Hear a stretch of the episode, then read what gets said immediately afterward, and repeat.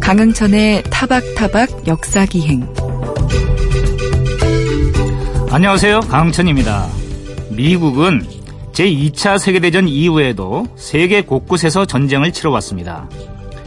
그중 하나인 한국전쟁은 휴전 상태이긴 하지만 평화협정이 맺어지지 않아서 아직 끝나지 않은 전쟁이라고 불립니다. 그런데 미국이 정말로 총을 들고 17년째 싸우고 있는 전쟁이 있습니다. 아프가니스탄 전쟁입니다. 오늘 아프가니스탄 독립 99주년을 맞아서 이 전쟁이 왜 이렇게 오래 이어지고 있는지, 아프가니스탄이 왜 강대국의 무덤으로 불리는지, 잠시 후에 그 배경을 함께 알아보도록 하겠습니다. 오늘 역사 여행지를 위한 안내서는 남북이 함께 부르는 노래 두 번째 시간으로 해방 이후 남과 북이 교류하면서 함께 부르게 된 노래들은 어떤 것들이 있는지 살펴보겠습니다. 또 길에서 만난 역사 이야기에서는 보물 제845호로 지정된 오목한 해식의 앙부 일구를 살펴보고 그 안에 담긴 세종대왕의 애민 정신에 대해 생각해 봅니다. 잠시 후 오늘의 역사기행 시작하겠습니다.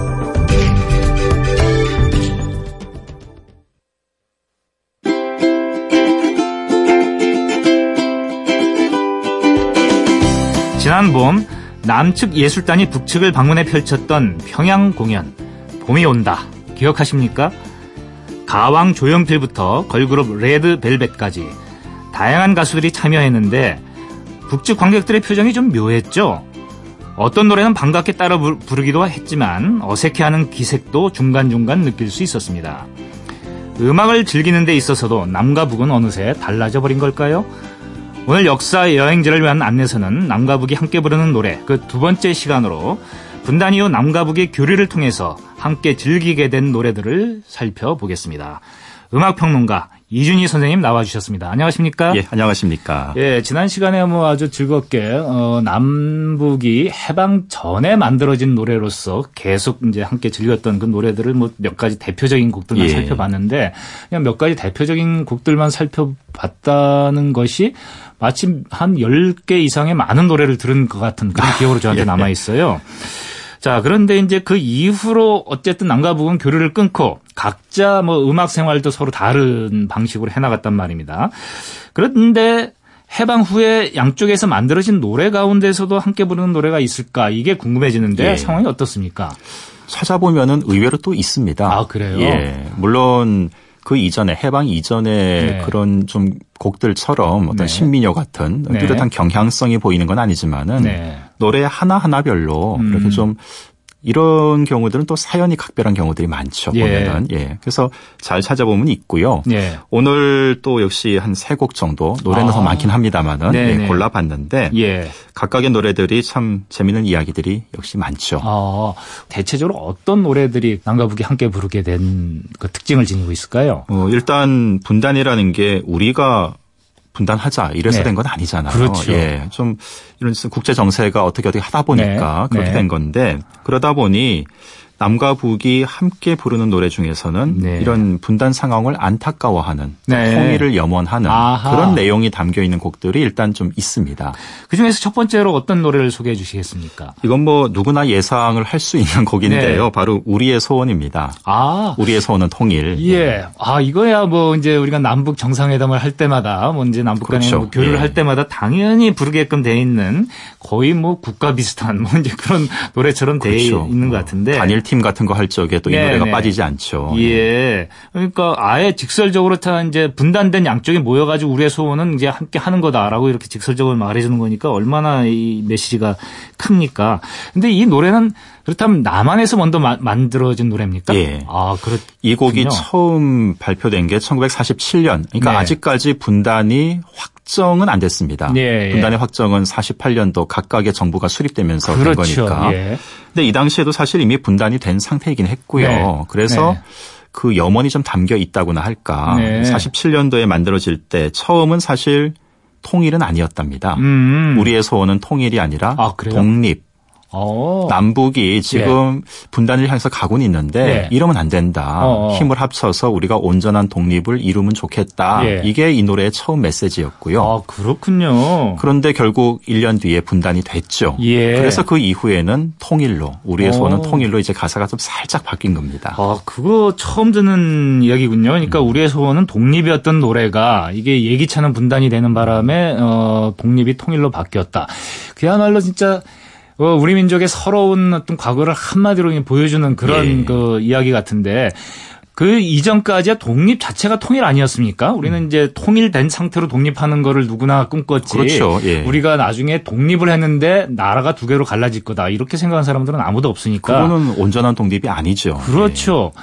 그래서 당연히 우리의 소원은 독립이라고 했을 때 그거는 이제 통일된 상태에서 독립. 이거는 당연히 전제되는 걸로 있었던 건데 이게 1년 후에 그 독립을 통일로 바꿔야 했을 때 그 심정이 얼마나 찢어졌을 것 같을까 그런 생각이 드네요. 그렇다면 이 곡은 북한에 언제 처음 알려지게 됐습니까? 어, 그 시점이 좀 명확하지는 않은데요. 네. 어, 임수경 씨가 네. 그때 참 한, 참 화제가 됐지 않습니까? 그렇죠. 북한에 가가지고. 1989년이었었나요? 예. 네. 근데 그때 북한에서 이미 이 노래를 많은 분들이 알고 있었답니다. 아, 그러니까 네. 뭐 정확한 시점까지는 모르겠지만은 예, 예. 최소한 80년 아무리 늦어도 80년대에는 북에서도 이미 불리고 있었다는 거죠. 아 예. 그렇군요. 그러니까 1900 89년 이전 시점에서 이미 북한에서는 널리 알려진 노래였다. 예. 이렇게 이제 말을 할 수가 있을 것 같은데 워낙에 우리의 소원은 독립. 이거 나중에 우리의 소원은 통일로 바뀐 이 노래는 워낙에 유명한 노래다 보니까 아주 유명한 작곡가가 만들고 유명한 가수가 처음 취입을 했을 것 같아요. 근데 그 정확한 이 작곡가가 알려져 있습니까? 아, 예, 물론. 네. 네.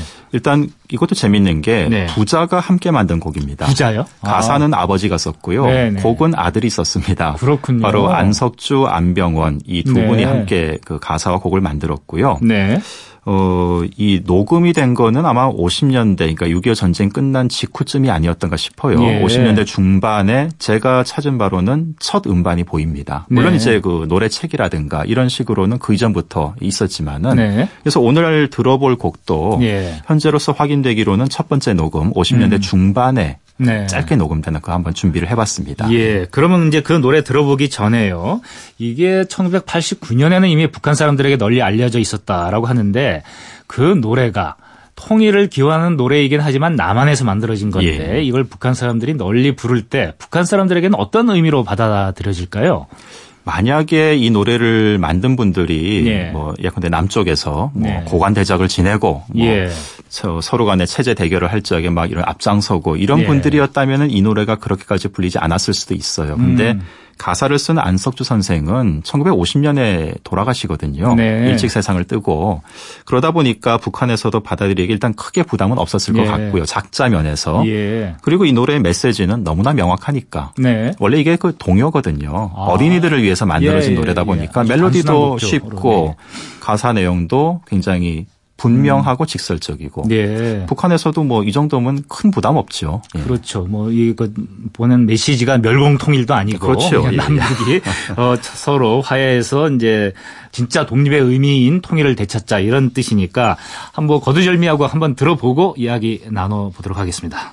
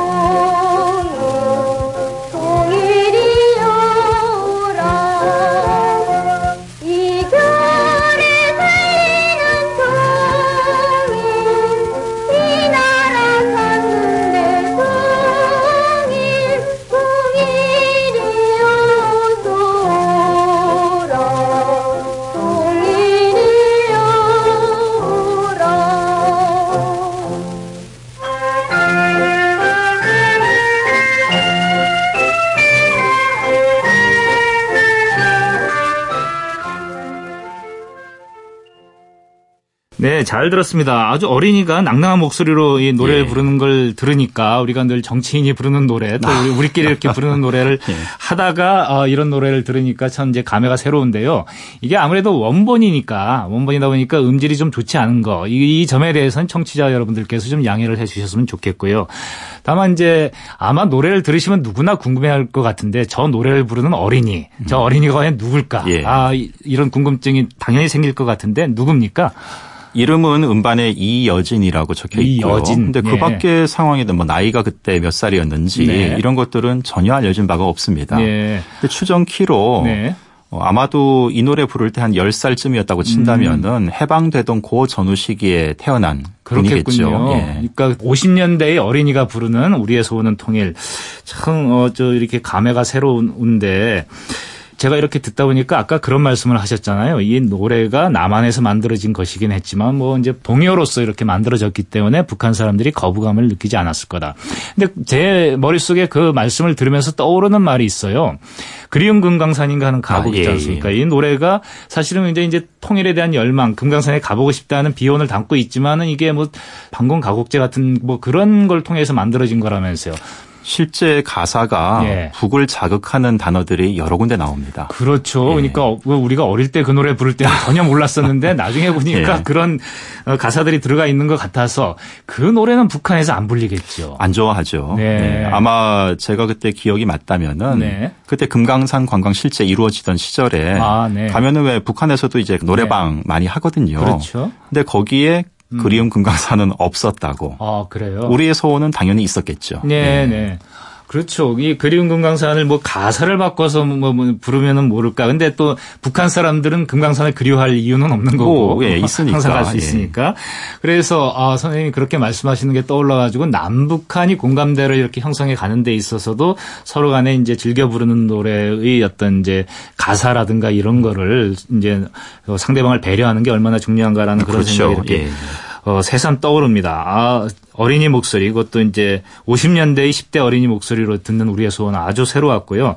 또, 어, 이 해방 이후에 만들어져 가지고 남북한이 함께 부르는 노래 어떤 곡을 소개해 주시겠습니까? 예, 우리의 소원은 남에서 만들어서 북이 함께 부르는 노래고요. 예, 예. 반대로 아. 북에서 만들었지만은 남에서도 요즘 많은 분들이 좋아하는 아, 그런, 그런 곡이 있습니다. 있습니까? 예. 아. 바로 임진강인데요. 임진강이요? 이 노래도 참 사연이 많은 게이 네. 노래를 만든 분들은 당연히 북한에서 활동하던 분들이죠. 네. 57, 8년 무렵에 만들어진 곡이라고 합니다. 네, 네. 근데 두 분 다 작사 작곡자가 고향은 또 남이에요. 네. 서울에서 나신 분, 여기 경기도 고향에서 나신 분들이 아, 뭐 이런저런 과정을 거쳐서 북으로 가서 활동을 하게 된 분들인데 네. 북한에서 나왔을 때 58년 무렵에는 당연히 남쪽이 알려지진 않았고요. 네. 이 노래가 이제 남에서도 많이 음.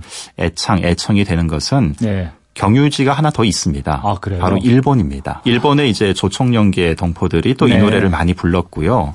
자연스럽게 주변의 일본 음악가들이 이 노래에 주목을 하게 된 거죠. 네. 들어보시면 아시겠지만은 네. 가사도 그렇고 특히 멜로디가 참 좋거든요. 네. 그래서 일본에서 사실 먼저 이 네. 노래가 알려졌고 음. 그게 또 한국 가수들 중에 왜 일본에서 활동하던 분들, 예컨대 뭐 예. 김연자 씨라든가 네, 이런 네. 분들이 또 이 노래를 부르게 됩니다. 음. 그러면서 자연스럽게 이 남쪽의 사람들에게도 알려지게 됐고 예. 요즘은 뭐 방송을 통해서도 종종 들을 수 예. 있는 곡이 됐죠. 아 그렇군요. 그러니까 임진강은 남쪽에도 걸쳐 있는 강이지 그렇죠. 않습니까? 예, 예. 사실상 남북의 경계 자연 경계선을 이루는 것처럼 이렇게 흐르는 강인데 또 임진강의 지류로 한탄강이라는 것도 있어가지고 그렇죠.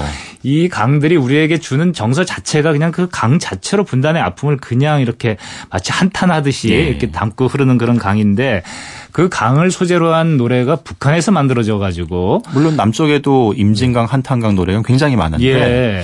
어, 역시 북한 이 노래가 예. 요즘 이렇게 각광을 받는 이유는 정말 서정적입니다. 그만큼 네, 말대로 네. 예, 예. 음. 그래서 아마 역시 남쪽에서도 큰 네. 부담 없이 받아들일 네. 수가 있었던 것 같아요. 뭐 궁금한 게 몇 가지 있습니다만 아무래도 이 노래를 먼저 들어야만 예. 그저 그 질문의 그 의미가 살 것 같아가지고 한번 들어보고 오겠습니다.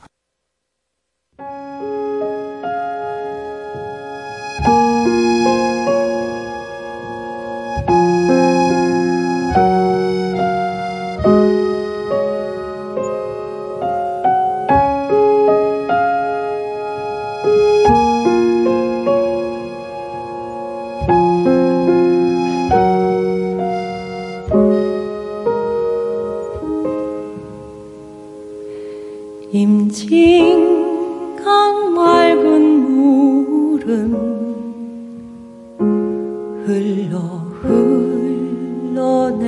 흘러내리고 물새들 자유로이 네, 임진강이라는 노래가 이런 노래였군요. 뭐 나만의 뭐 정태춘 박은옥 박은옥 선생님이 이렇게 부르는 뭐 예. 그런 노래를 듣는 듯한 그런 느낌도 드는데 일단 이 노래는 언제 누가 취입을 한 건지 아, 예. 알려주십시오. 어, 북한에서는 50년대에 만들어졌지만 네. 방금 들으신 이 곡은 50년대 소리는 당연히 아니고요. 네. 어, 제일교포 가수 싱어송라이터로 활동하고 계시는 이정미 씨가 아, 이정미 예, 선생님이요? 2011년도 이제 네. 공연 실황입니다. 아 그래요? 아 그러니까 이건 음질이 이렇게 좋은 거 보니까 최근에 그렇죠. 녹음한 것 같다는 예. 생각이 드는데 2011년이면 예. 뭐 아주 최근에 노래군요. 그다음에 이 이정미라는 선생님에 대해서 조금 이제 궁금증이 생기는데 그 제일교포시겠군요. 예. 그렇다면 이분은 뭐 이런 노래 음진강은 당연히 뭐 북에서 만들어진 노래니까 우리말로 부르셨겠지만 음. 일본에서 활동할 때는 주로 일본어로 활동을 하시겠죠?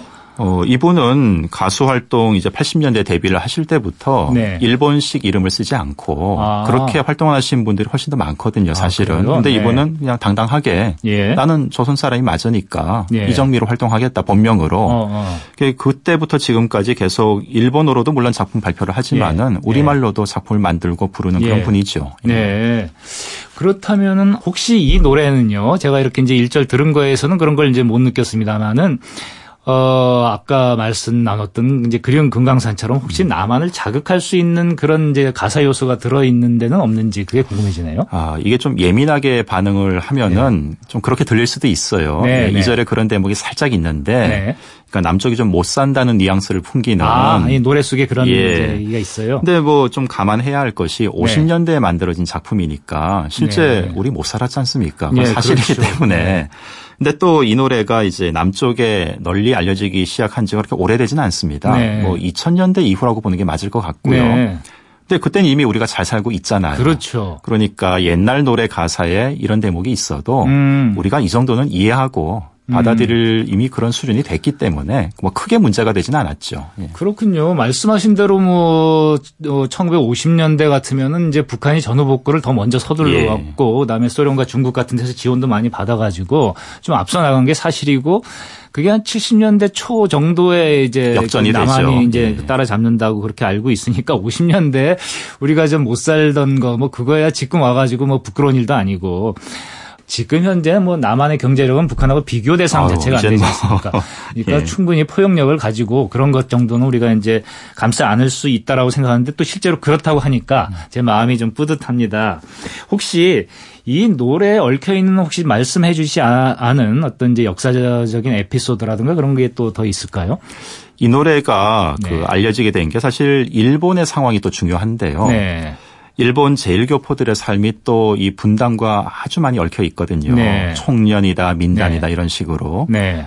그래서 이 곡은 음, 남북 간의 분단 문제를 네. 좀 이해하는 데에도 굉장히 중요한 곡이지만 네. 일본 제일교포들의 역사, 네. 삶을 이해하는 데도 굉장히 중요한 작품입니다. 아 그래요? 예. 아 제일교포들의 뭐 삶과도 이 노래가 연동이 되어 그렇죠. 있다는 말씀이시죠? 예. 아까 말씀드린 대로 북에서 네. 발표됐지만은 일본에서 먼저 알려지고 그게 네. 이제 남쪽으로 넘어왔다고. 네, 그러니까 일본에서도 이 제일교포들, 일본 음. 사람들뿐만이 아니라 제일교포들이 이 노래에 공감하는 분들이 굉장히 많았거든요. 예. 제일 불교포들 그 고향들 분포도를 보면은 네. 조총련계 동포들조차도 네. 남쪽이 고향인 분들이 더 많습니다. 아, 그래요? 그분들 입장에서는 이 노래가 와닿을 수밖에 없는 거죠. 음, 그렇군요. 아, 그러니까 우리가 남북분단, 남북분단 해가지고 통일을 이야기할 때 항상 이제 이거 지리적으로 한반도만 음. 이렇게 보게 돼 있는데 사실은 그거에만 분단의 피해가 미치는 게 아니지 않습니까? 그렇죠. 뭐 예. 중국에도 있고 예. 일본에도 있고 이 분단 때문에 이산 가족이 된 사람들도 뭐 전 세계적으로 지금 퍼져 있다라고 볼 수 있기 때문에 지금 말씀하신 대목은 굉장히 중요한 것 같아요. 우리가 통일을 이야기할 때 분단 극복을 이야기할 때 그거는 결국 일본이나 중국에 이렇게 이제 어쩔 수 없이 가서 살게 된 그런 분들까지 다 포함하는 예. 그런 통일이다라는 그런 생각 을 우리가 가져야 될 것 같습니다. 자 이렇게 해서 임진강 우리의 소원 각각 이제 북쪽과 남쪽에서 만들어진 노래가 남과 북에서 함께 불리는 것들을 들어봤는데요. 또 세 번째로는 어떤 곡을 소개해 주시겠습니까? 예, 세 번째는 좀 제 기준에서는 완전 요즘 노래. 아, 네. 80년대 곡을 하나 골라봤습니다. 아. 84년도에 발표가 된 그리고 정말 많은 사랑을 받았고 지금도 받고 있죠. 예. 바로 최진희 씨의 대표작 사랑의 미로인데요. 사랑의 미로. 예. 가사 참 좋거든요. 예, 그럼 이, 이 노래는 뭐 북한에서도 네. 예, 굉장히 인기가 많은 곡입니다. 아. 그렇군요. 아, 사랑의 미로는 북한에서 인기가 많다라고 하는 거에 대해서 왜 그렇지라는 의문은 안 들어요. 뭐 당연히 어, 북한 사람들도 좋아할 만한 그런 그렇죠. 노래일 예, 예. 것 같은데 뭐 그렇다고 하더라도 선생님께서 이제 대표곡으로서 이 곡을 고르신 이유가 있을 것 같은데요. 일단은 뭐 몇 가지 이야기거리가 있는 게 네. 어, 북한 주민들도 물론 좋아하지만은 네. 북한이라는 사회가 아무래도 이 지배 체제를 고려할 적에 네. 예, 북한 집권층의 이런 것들이 사실 또 많은 영향을 미치거든요. 네. 예, 만약에 부르지 말아라. 네. 대중들이 아무리 북한 대중들이 좋아한다 하더라도 네. 그렇게 해버리면 이게 참 쉽지가 않은데 네. 뭐 다행이라면 다행인데요. 네. 사랑의 미로는 어, 네. 북한의 최고 권력자였던 네. 김정일 예. 이분의 애창곡이었다고 합니다. 또. 아 그렇군요. 그러니까 밑에 그 뭐 고위층 다른 사람들도 예. 부담 없이 음. 파티 때도 이 노래를 불렀다고 하고요. 그러니까 예. 북한의 대중들도 아 이 노래는 괜찮구나. 남쪽 예. 노래 부른다고 뭐 잡아가거나 하지는 이 노래에 한해서는 그러지는 않구나. 그렇죠. 최고 지도자가 좋아하는 노래인데 누가 뭐라 그러겠습니까. 예. 그런데 어쨌든 사랑의 미로 뭐 이 곡이 벌써 떠오르고 당연히 거부감 없을 거라는 생각은 들지만 북한에서 히트하게 된 특별한 계기가 김정일 위원장이 좋아했다는 거 말고 혹시 다른 요인들은 없을까요?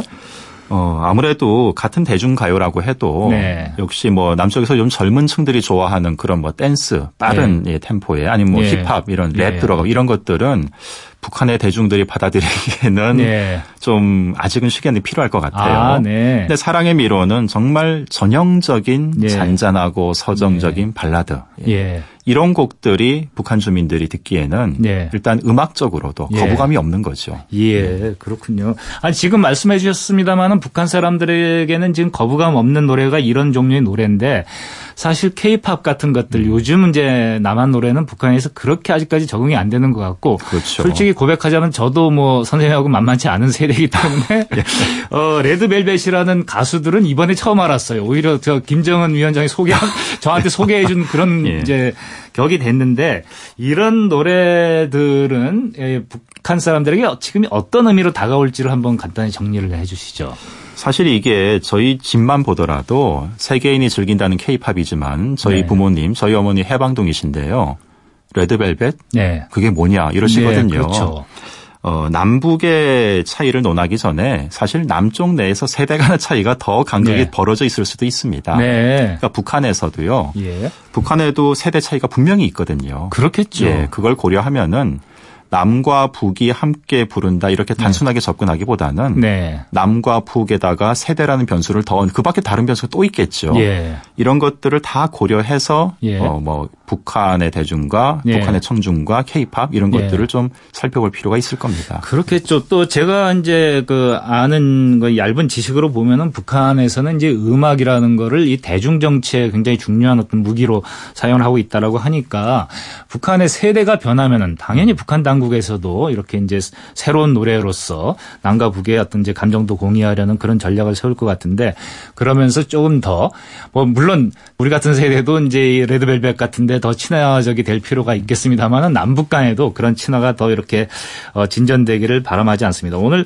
선생님 모시고 이제 겨우 두 곡을 들었는데도 불구하고 한 번 몇 곡 더 들은 것 같은 굉장히 예. 많은 역사 이야기를 예. 이제 나눈 것 같은 그런 생각이 드는데 아무튼 어, 남과 북의 이 공 통된 정서를 이해하는데 굉장히 소중한 시간이었다는 생각이 들고 다음에 또 기회가 되면 선생님 모시고 다음에는 이제 북한에서 부르는 우리가 잘 모르는 노래 뭐 이런 것들도 함께 이야기 나눌 수 있는 어, 예, 예. 그런 사회가 되면 되면 이제 좋겠다는 생각이 듭니다.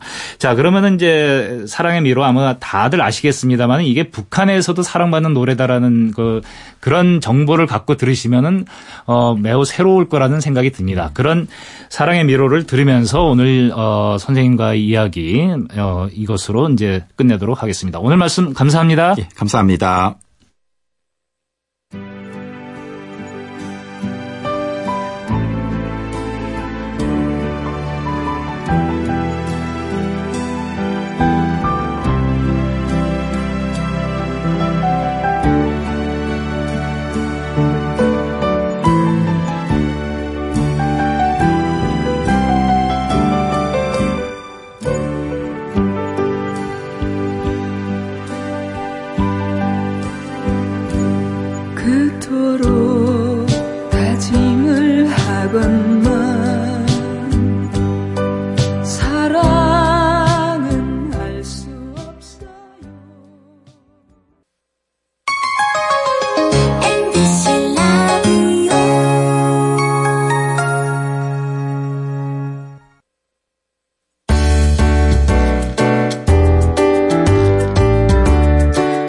지식이 홍수를 이루는 시대.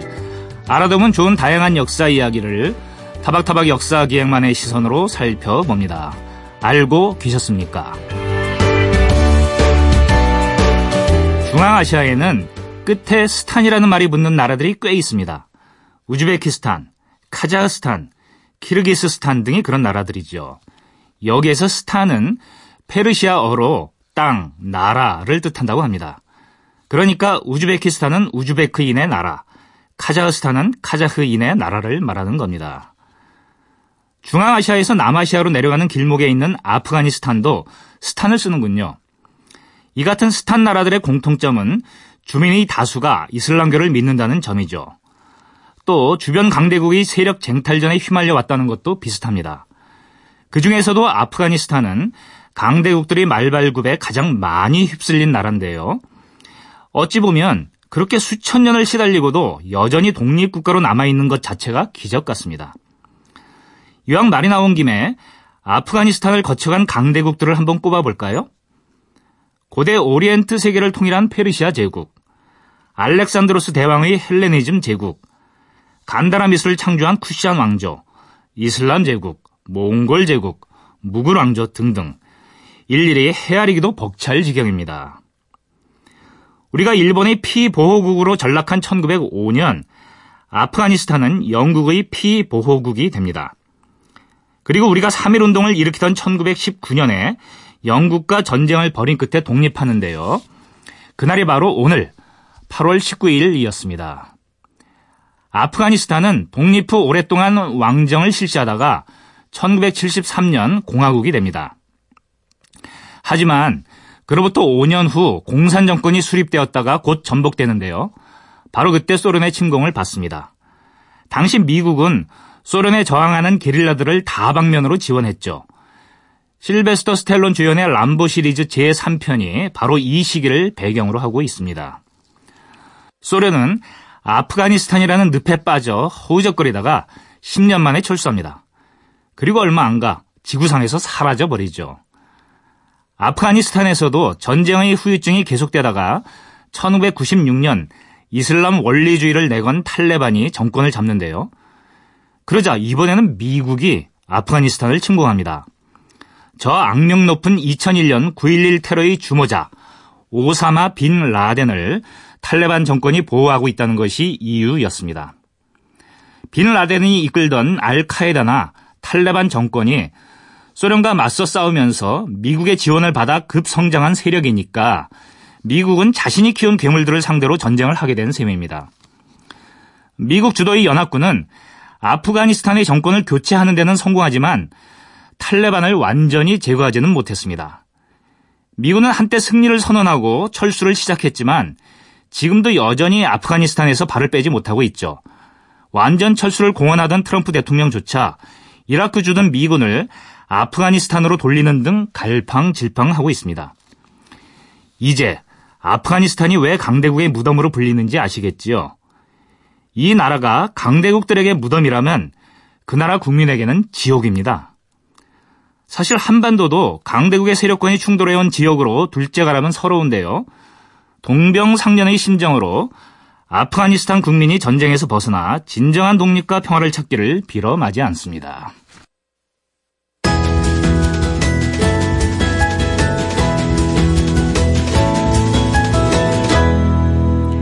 강흥천의 타박타박 역사기행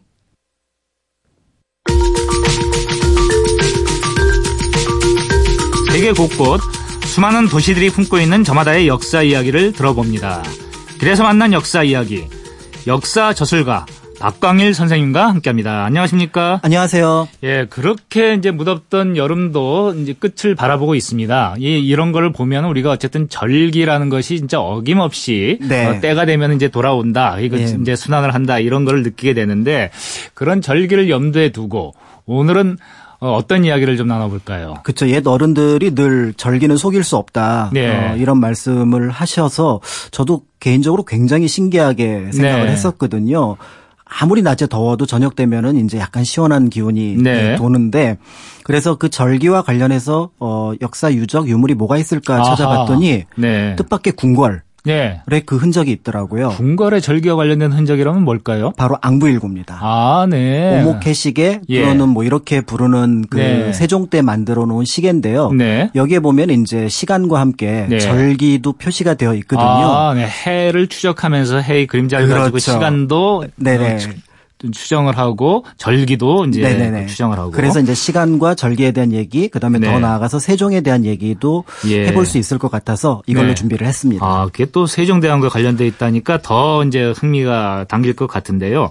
앙부일구 우리가 어, 이야기는 많이 들어봤습니다. 근데 이 앙부일구의 뜻이 뭔지는 정확하게 모를 것 같은데 한번 좀 설명을 해주시죠. 어, 한자를 그냥 풀어보면 우러를 앙자에다가 솥 붙자입니다. 네. 그러니까 솥이 하늘을 바라보고 있는 네. 일구는 이제 해시계를 뜻하는 해시계. 거거든요. 그러니까 아. 어, 손 모양의 예. 해시계 이렇게 아. 생각을 하시면 될것 소, 같습니다. 소 치 하늘을 향해서 이제 바라보고 있는 듯한 모양의 해시계다. 네네. 어, 라고 하는데 그런데 그 해시계라고 지금 말씀을 하셨습니다마는 실제 우리가 경복궁에도 모조품이 있고 네. 뭐 창덕궁에도 있고 합니다마는 그걸 가서 이렇게 들여다봐도 이걸로 무슨 시간을 측정을 했지 이게 잘 이해가 안 되는 경우가 많아요. 맞습니다. 그 원리를 지금 우리가 앙부인류가 있다고 이렇게 보고 한번 설명을 해 주시죠. 어, 앙부일구는 기본적으로 이제 남북 방향으로 놓여 있게 돼요. 네. 그래서 이제 오른쪽, 왼쪽이 동쪽, 서쪽이 되는데 가만히 그림자를 보면 이제 네. 왼쪽부터 그림자가 생겨서 해가 네. 서쪽으로 넘어가니까 오른쪽으로 돌아가는 네. 그러니까 남북 방향의 선이 있어요. 네. 이제 요 선은 시간을 음. 읽어내는 네. 선이 됩니다. 예. 원래 이제 세종 때는 100개의 선이 있었지만 아. 나중에 이제 조선 후기에는 96개. 아. 의 선으로 바뀌게 돼서 예. 간단하게 생각하면은 고기 짧은 칸 한 칸이 15분이라고 생각을 하시면 돼요. 아, 그렇군요. 네, 그래서 예. 이제 거기서 가운데를 중심으로 12시라고 보고 예. 그 방향이 이제 왼쪽이면은 어. 오전이 될 거고 네. 오른쪽이면 오후가 되니까 어허. 그래서 거기에 시간을 붙여서 읽으면 예를 네. 들어서 네 칸이 지났다 그러면 1시. 예. 그런데 이제 시계를 보면은 한 30분 정도의 오차는 생깁니다. 네. 그거는 시계 그 앙부 일구가 잘못된 게 아니라 우리 네. 시계가 잘못된 거죠. 아, 근데 제가 그런 이야기를 들은 적이 있어요. 저 얼마 전에도 북한에서 뭐 평양시를 그 이렇게 따로 만들었다가 그거를 이제 남한하고 이제 맞습니다. 교류하는데 장애가 되니까 돌, 돌렸잖아요. 그래가지고 네네. 지금 우리하고 시간이 다시 같아졌는데 원래 세종 때 예, 만들어진 시간 관념으로 보면은 그렇게 딱 정오가 오는 시간을 기준으로 하면은 맞습니다. 요즘에 그 북한의 평양시 그러니까 지금 우리보다 표준시가 30분 늦은 그 시간대가 오히려 이제 한국의 자연스러운 시간대랑 맞다면서요. 그렇죠. 그게 예. 이제 우리가 알고 있는 태양을 기준으로 한 시간이고 예. 그러니까 12시를 정하는 전 세계 방법은 아주 간단합니다. 네. 해가 가장 높이 솟았을 때가 12시예요. 아. 그러니까 수만 개의 12시가 있을 수 있는데 네, 네. 이제 그거를 너무 복잡하니까 15도 간격으로 쪼개서 전 음. 세계가 네. 어 그거를 1시간 간격으로 쓰자. 예, 그러니까 예. 우리는 이제 127.5도니까 음. 120도를 쓰든지 135도를 쓰는데 아하. 이왕이면 어. 어, 일찍 쓰는 시간을 쓰자 해갖고 예. 지금 이제 동경 135도 나고야를 지나는 선을 네. 쓰게 되는데 예. 실제로 대한제국 시절에는 그 현재 127.5도를 기준으로 삼았다가 예. 1912년에 조선 총독부가 135도 선으로 바꿉니다. 예. 그러다가 1954년에 이승만 정부에서 예. 야 무슨 말이야 우린 일본하고 달라 해갖고 아하. 다시 127.5도를 쓰다가 음. 5.16 군사 쿠데타 이후에 여러 가지 이유를 들어서 예. 다시 이제 135도 선을 쓰게 됐으니까 예. 지금 여러분들 시계는 135도 선에 동경 135도 선에 맞춰져 있는 시계라고 보시면 될 것 같습니다. 그렇군요. 그래서 우리가 이제 농담처럼 이렇게 말하는 게 우리가 실제보다 이제 시간을 30분 빨리 쓰는 거기 때문에 그렇죠. 우리는 늘 부지런한 예, 아침에 거죠. 일어날 때 이상하게 아무튼 좀 30분 더 자야 되는데 이런 생각을 그러니까 우리나라는 썸머 타임을 쓸 필요가 없는 게 기- 예. 평균 30분의 썸머 타임이 이미 적용이 되어 있는 그렇죠. 거죠. 이미 적용되고 있는 거죠. 그러니까 네. 세종대왕 때 사실 이 천문학이 굉장히 발달했기 때문에 이런 것도 만들고 했지 않았겠습니까? 네네네. 그때 우리나라가 딱 표준시가 됐어야 됐는데 이제 영국 그리니치를 이제 표준으로 따라가다 보니까 제일 힘이 셀 때 그걸 예. 정하는 바람에 그렇게 됐습니다. 그래서 뭐 이런 게 생겼는데 어, 뭐 어쩔 수 없는 측면이 있는 거죠. 국제 관계에서 네네네. 우리가 30분 단위로 또 시간을 그 재면은 네. 다른 나라하고 이렇게 시간을 어, 비교할 때도 좀 문제가 있지 않습니까? 그래서 이제 그 그림자가 쭉 왼쪽에서 오른쪽으로 돌아가는 방향이 보통의 상식하고는 좀 다른데 네. 요게 사실 이제 시계 바늘이 돌아가는 방향이에요. 예. 그래서 이제 우리가 보통 시계 방향이라고 얘기를 하는 게그 예. 해시계의 시계 그림자가 돌아가는 방향을 음. 염두에 두고 만들었습니다. 그러면 우리가 이제 그 시간을 재는 해시계 그 이야기를 하고 있으니까 좀 더 이제 그 조선 시대 때의 그 역법이랄까 이 이야기를 해보죠. 네. 당시에는 날짜를 읽는 방식 자체가 지금하고는 달라가지고 태연 태양력이었죠. 맞습니다. 이것과 뭐 앙부일구의 상관관계라든가 이런 것들이 어떻게 될까요? 그 앙부일구에서 이제 세로선을 말씀을 드렸는데 네. 괄호에 보면은 13개의 눈금이 있습니다. 네. 그 13개의 눈금을 왼쪽 오른쪽을 각각 읽어보면은 네. 24개의 칸이 나오거든요. 이 네. 24개의 칸이 24절기입니다. 아하. 그런데 이제 지금 말씀하신 것처럼 네. 한국 사람들이나 동양 사람들은 서양 사람들과 다르게 그 생활 주기가 보름이었어요. 네. 그러니까 달을 기준으로 하니까. 네. 그러니까 서양은 이제 주라는 개념이 일찌감치 성립이 되면서 7일이 생활 주기가 되는데 음. 그런데 이제 이 보름 주기로 하다 보면은 제일 편한 게 음력이거든요. 네. 그래서 이제 음력을 기본 그 달력에 채택을 하는데 음. 문제는 이걸 가지고 있으면 농사를 짓는데 치명적인 문제가 발생할 수가 있죠. 아, 음력만으로 하면은 그렇죠. 예. 음력은 보통 그 윤희를 끼워 넣는 개념이 아니라 윤달을 달을 끼워 넣으니까 끼- 예. 때에 따라서는 1년에 한 달씩 그 네. 격차가 나는데 어. 농사는 태양과 직접적인 관련이 그렇죠. 있으니까. 예. 그래서 이제 그거를 보완하기 위해서 중국에서 주나라 때 이미 네. 채택을 했던 게 음. 24절기입니다. 음. 그래서 24절기도 특별하게 이제 태양에 맞췄지만 기본적인 관계는 보름 단위로 그래서 쪼개서 24개의 네. 어떤 그 표시를 했고요. 어 24절기의 기준점은 춘분입니다. 아하. 그래서 춘분의 0으로 시작을 해서 쭉 네. 돌아오도록 했고 한 달에 두 개씩 네. 들어가도록 해서 실제로 이제 8일하고 22일, 23일쯤에 네. 어, 절기가 이제 끼어들 수 있도록 음. 그렇게 만들어 놨죠. 그러니까 정리를 하면은 우리나라의 이제 예전에 역법을 갖다가 태음 태양력이라고 부르는 거는 이제 음력만 가지고 이렇게 날짜를 세다 보면은 이 농사를 짓는데 이제 큰 이제 문제가 생기니까 네네. 태양의 흐름에 따라갈 수 있는 양력, 태양력의 원리를 좀 도입을 해야 된다. 그래 가지고 24절기를 만들었다는 거죠. 그렇죠. 24절기는 태양력이고 태양력입니다. 예.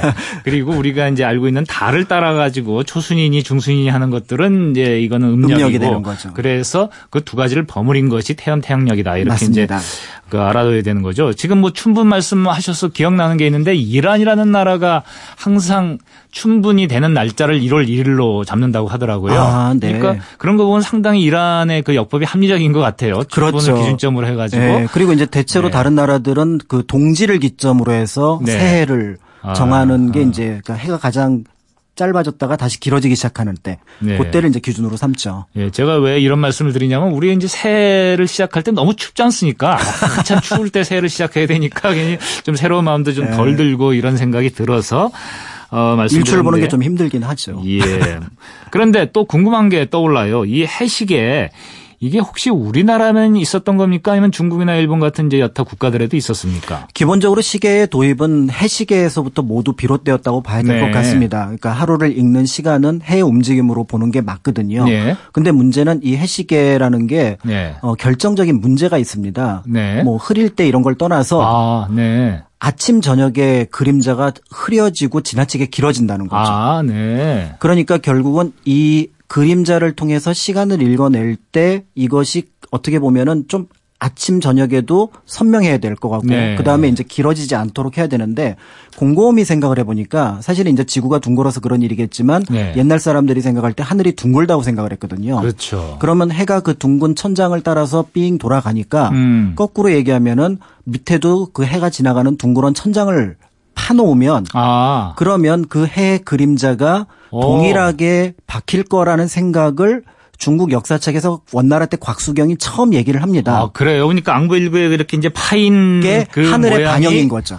아, 그런 원리가 있었군요. 그런데 이제 중국에서는 그런 얘기를 하지만 실물이 나오진 않습니다. 아, 그래요? 그런데 그 실물이 우리나라에서 처음 등장한 게 네. 세종 때가 되고 네. 그러다 보니까 이 해시계는 우리가 네. 알고 있는 전 세계에서 가장 오래된 그렇게 된 어떤 그 오목 해시계가 되는데 예. 가장 큰 장점 뭐냐면 아까 말씀드렸던 것처럼 예.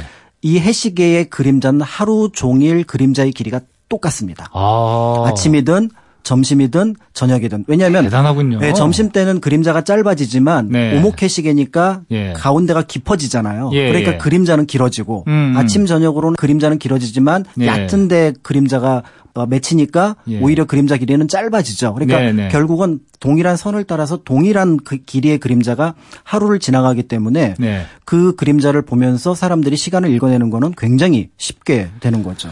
그렇군요. 그러니까 지금 말씀하신 그 앙부의 일구의 원리 이거는 이론적으로는 이미 이제 원나라 때 그 중국의 박수경이라는 사람이 이미 이제 그 이론적으로 정초를 해 놨지만 그게 실제로 적용된 사례는 지금 중국에서 아직 발견되고 있지 그렇습니다. 않다.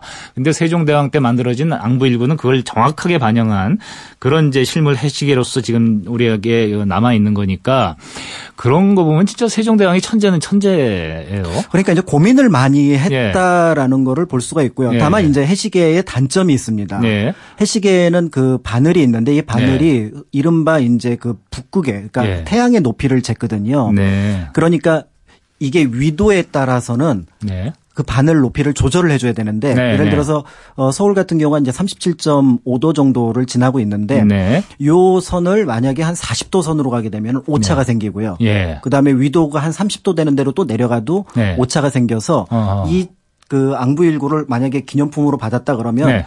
동일한 위도에서만 네. 위도에서만 정확한 시간을 읽어낼 수가 있죠. 아, 그렇군요. 또 그, 그런 측면도 재미있네요. 그러니까 지금까지 이제 말씀 들어보면은 역시 세종대왕이 그런 이제 앙부일구를 비롯해서 이 여러 가지 천문학 프로젝트를 시도한 거는 이 조선의 시점에서 우리의 그렇습니다. 시간을 확정을 하고 거기에 맞게 이제 농민들에게도 도움을 주려는 그런 이제 유교 사상이 어, 적용된 거 아니겠습니까? 그러니까 이제 세종대왕의 그 천문을 단순하게 천문 과학으로만 보는 게 아니라 이걸 네. 과학에서 기술로 발전을 시켜서 예. 사회에 도움이 되도록 만들려고 했고 무엇보다도 중국에서 뭔가를 가져다 쓰지만 네. 이게 적절하지 않은 부분들이 많이 있었잖아요. 그러니까 예. 예를 들어 지금 말씀하셨던 농서와 관련돼서도 농사직서를 만든다거나 네. 그다음에 이제 그 약과 관련돼서도 향약 집성방이라는 걸 만든다거나 음. 네. 더 나아가서 말과 글이 다르니 예. 훈민정음을 예. 만든다거나 하는 맥락 속에서 천문학도 이해를 할 수 있지 않을까라는 생각이 듭니다. 네.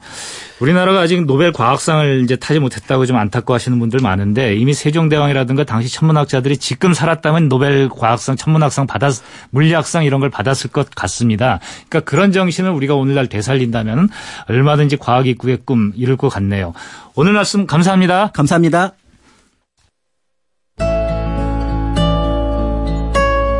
2018년 8월 19일 타박타박 역사여행 마무리할 시간입니다. 칸디다 회퍼라는 독일의 사진작가는 조명 없이 촬영을 하는 걸로 유명합니다. 원래 있지 않은 빛을 더해서 이미지를 과장하거나 극적인 효과를 내고 싶지 않다는 게 이유라고 하더군요. 그러면서 덧붙입니다. 이미 있는 것만으로 충분하다. 여러분이 하루하루 마- 만들어가는 일상의 사진은 어떤가요? 이미 있는 것만으로도 충분한데 그 사실을 종종 잊어버리고 있지는 않나요? 지금까지 타박타박 역사기행 강흥천이었습니다. 저는 다음 주 일요일 아침 7시 5분에 다시 찾아뵙겠습니다.